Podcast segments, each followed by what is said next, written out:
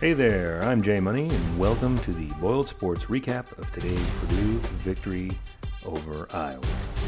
Let's first, though, take a quick moment to thank our sponsors. First, Martin Vintage, where you can get wonderful, soft, comfortable Purdue t shirts. You can also get a 15% discount if you enter Boiled at checkout. Go to martinvintage.com. Boiled at checkout gets you 15% off. Eat up at AJ's on Vine Street in West Lafayette. A great selection of burgers, snacks, and tons of beers on tap. You can find them at eatajs.com or on Vine Street in West Lafayette. AJ's Burgers, Beef, Beer. And Gridiron Metalworks, your solution for the hard to shop for person. Grill grates, griddle grates, and home and office decor branded to your favorite college team, armed service, or civic organization. Gridiron Metalworks, gridironmetalworks.com. Well, that was some fun now, wasn't it? Purdue beats Iowa. Uh, Jeff Brohm's team, Jeff Brohm. the Jeff Brohm regime is now 3 and 1 against Iowa, against Kirk Ferentz. Purdue wins 24 20 today. It was a comeback. They were down. Uh, they gave up 17 points. 17 of the 20 they gave up were in just the second quarter. So you take that quarter away, and it was really a pretty great performance, honestly, by Purdue. Uh, even though, and we'll talk about that in a minute, that the defense didn't feel like they did anything substantial uh, for the majority of the game. But we'll get back to that. Um, Purdue wins 24 20, uh, comeback, scores 10 in the fourth quarter. Uh, when they were starting to look a little little peaked, things weren't looking so good, but they managed to come back. Credit um, to the Brohm brothers, the coaching staff. Um, AOC started and played the whole game. We only saw him, which I will say really surprised me. Um, not that he was bad, obviously, he won the game, but throughout the game, it didn't look like he was, you know, great. It looked like he was managing it along, doing all right, throwing a lot of underneath things. Um, he looked safe, right? And I, we kind of discussed among us and said maybe that's why he's in there because without Jeff Brohm present to make decisions and have the feel of the game, maybe it makes sense to have the guy with the higher floor, even if he has the lower ceiling, out there making the decisions. Because again, you saw a lot of careful. Now, AOC took a few sacks, maybe than you wouldn't have liked him to, but he also didn't throw balls into danger.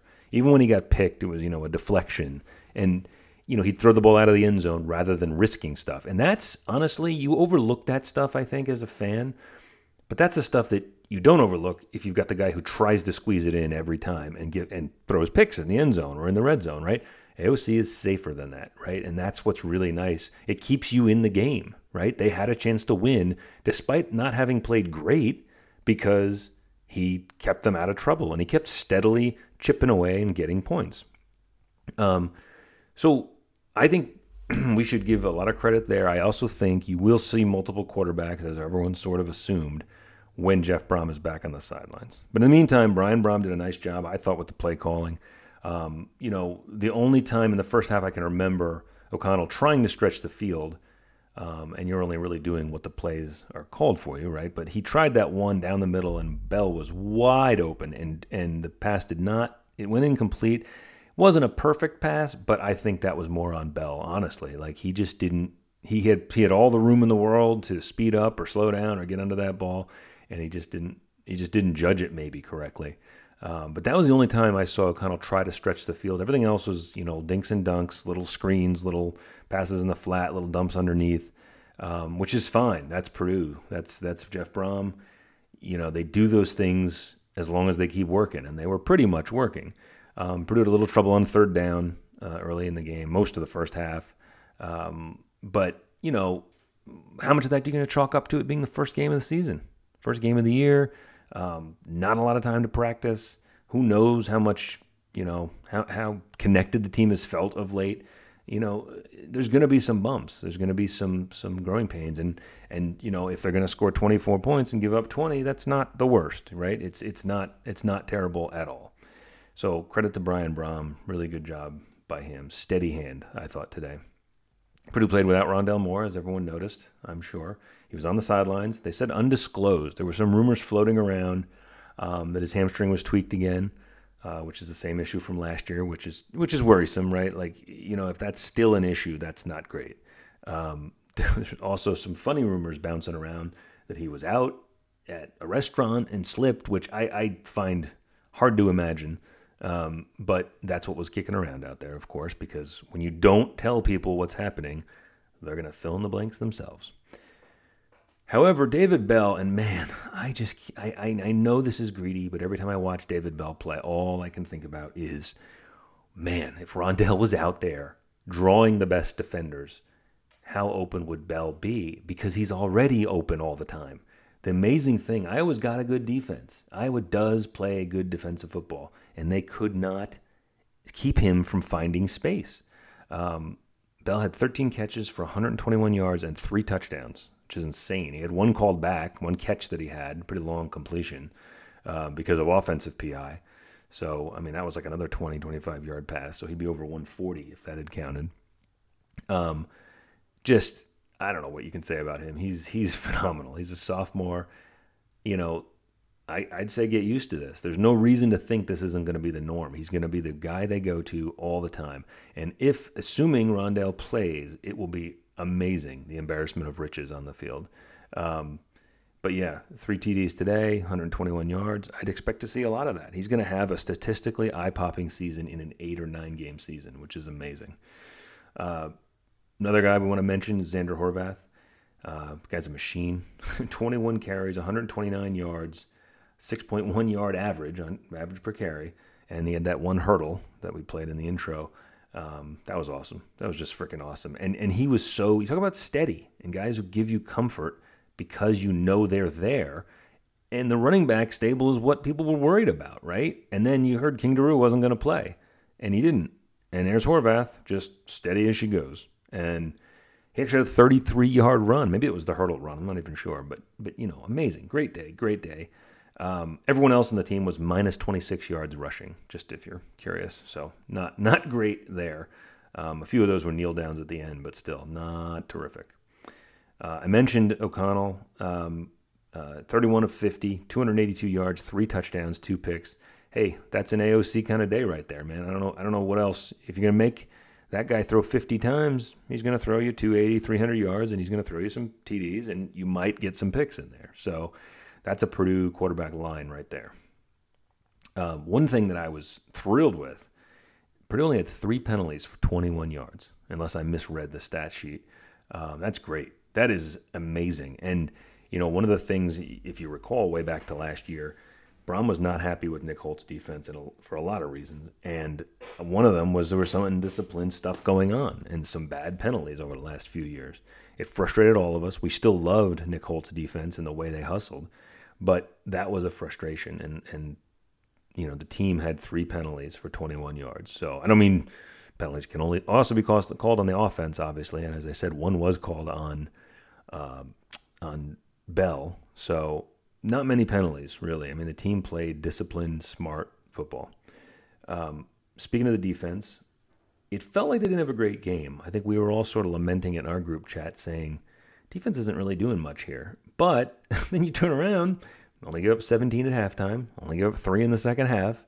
Um, they pounced on fumbles, and some people were talking about it being lucky. I mean, yeah, but Purdue also has a lot of bad luck go against them. So I'm fine with a few lucky bounces. Recovering fumbles is not all luck. They're getting caused, um, and you're jumping on them. That's situational awareness. That's what. Think back again. I, I suggest you remember back to the criticisms we would all make of Hope and Hazell teams, and it was the lack of prep, situational awareness, um, the things that uh, are not in short supply anymore. So. Um, hey, if you're going to hold Iowa down to 20, 20 points, and I know they're an offensive juggernaut, but I will take a defense holding teams. If you're this Purdue team, you have this offense that isn't really clicking yet, obviously, but will be, I think. They've shown signs clearly. Uh, and you're going to hold teams to 20, I will take it every single time. And I'll take a lot of three point second halves from other teams. That'd be great. Um, Iowa had a guy making his first collegiate start, uh, Spencer uh, Petras. Uh, he had a pretty good day, um, you know. But I think you, you know, we've seen this again and again too, where guys, you know, have a career day or the best first start ever against Purdue, right? Well, that fortunately he had a good day, but he didn't win, so I can live with that. Let him feel good about his good day, and let him go beat somebody else. So you got to win that game. You know, if you think Purdue's a five or six or seven win team in this in this modified schedule, hey, That's a win. You got to win that. I know some of our predictos were, I don't know if they're going to open with a win. Hey, if you think you could win six, you got to win that game. Iowa is, they're not a gimme. They're not, you know, who you'd say, oh, Purdue should beat. But but again, if you want to have a special season, those are the teams you must beat, right? So I think that's a big win for this team. It's now staying on that high, obviously, and saying, okay, we're gonna we're gonna leverage that into beating teams that aren't as good as Iowa now. I think that's what what needs to happen now. Um, Boiled Sports uh, stat of the day, based on some research, which we rarely do.